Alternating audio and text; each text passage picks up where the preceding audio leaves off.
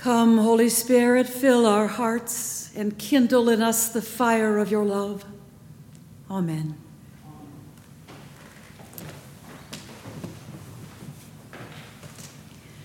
Now, after the wise men had left, that's the opening line of our gospel today. And how strange it is that we hear of the departure of the wise men even before we celebrate their arrival. We won't get to hear the story of the wise men's arrival until January 6th, the, uh, when we celebrate the feast of the Epiphany. Chronologically, the Gospel of Matthew tells us Jesus is born, the wise men visit, the Holy Family flees to Egypt. But the lectionary, the readings appointed by the church, tell it in this order Jesus is born, the Holy Family flees to Egypt, the wise men visit. What's up with that? Why would the church ask us to hear the story out of order?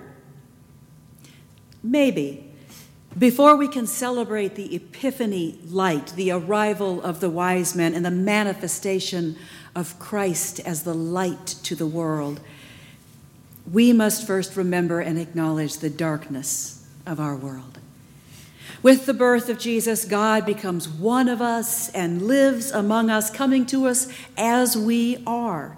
The world does not get cleaned up, sanitized, or made presentable for the birth of Jesus.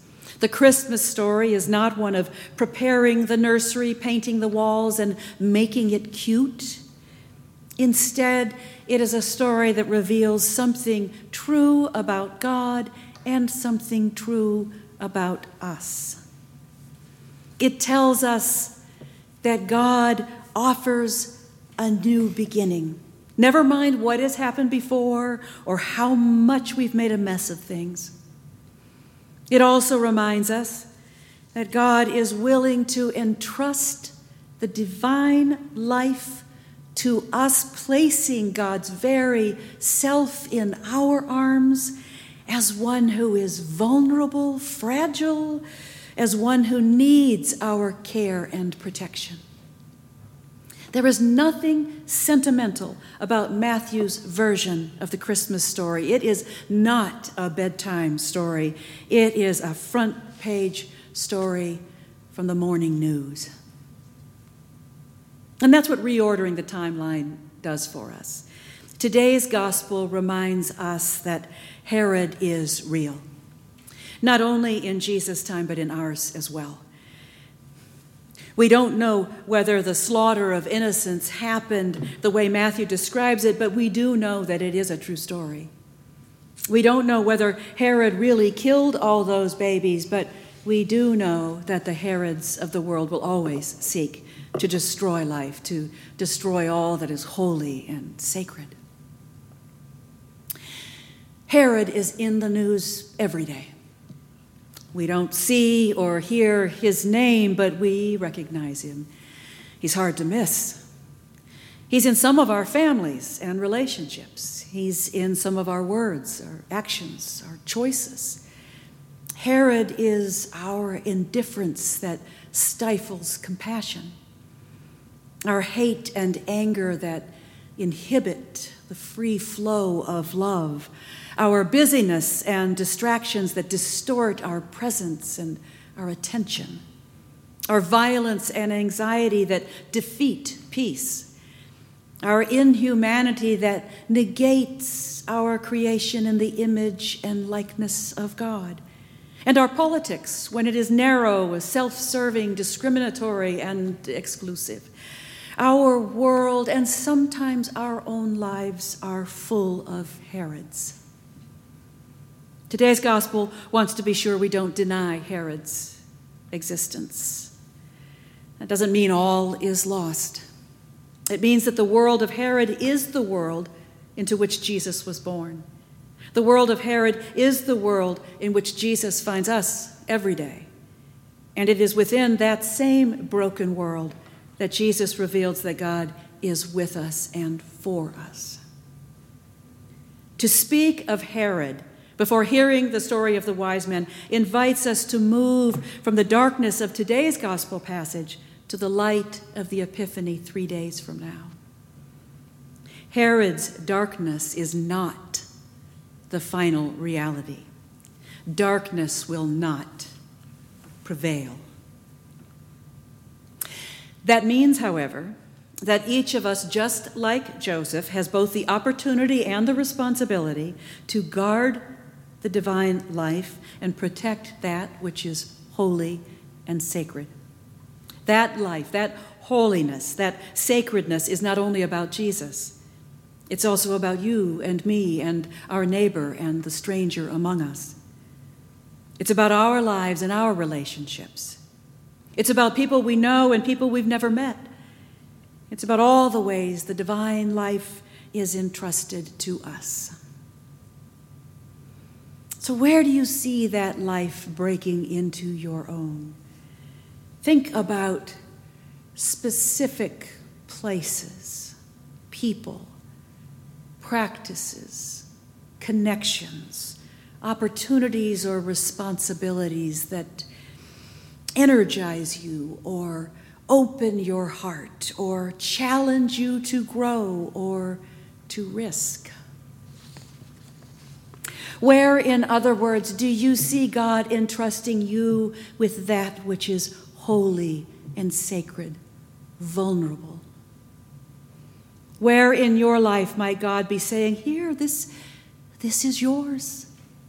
Care for it, guard it, protect it, nurture it. I trust you with it. You are Joseph. You are the one to do this.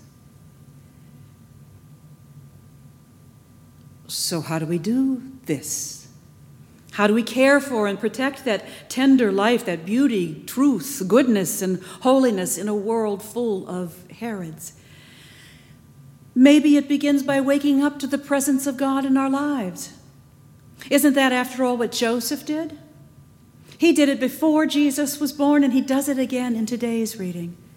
Before Jesus was born, Joseph had decided to quietly dismiss Mary from the bond of their engagement. It was a matter of life and death, as the law would have called for an unmarried woman to be killed. But a dream and an awakening would reveal that Mary's child was of the Holy Spirit. And so instead, Joseph took Mary as his wife and cared for her and cared for her child. Today, Joseph has another dream and another awakening, and again it is a matter of life and death. Get up, take the child and his mother, and flee to Egypt, for Herod is about to search for the child to destroy him.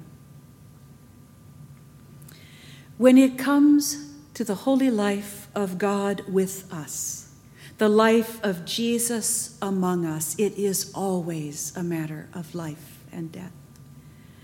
The child's, each other's, our own. God has entrusted the flourishing of creation to each of us in unique and various ways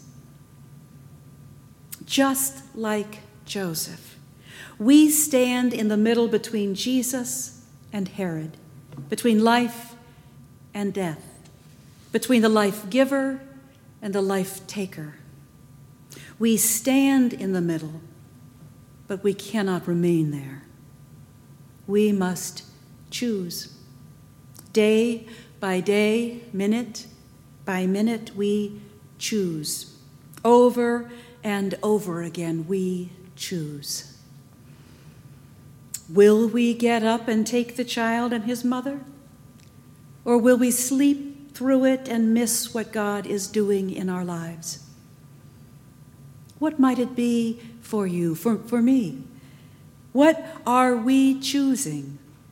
Are we nurturing and growing the life of Christ within us? How are we caring for the how are we caring for the sacred pieces and parts of our world? How will we create a home for Jesus? Amen.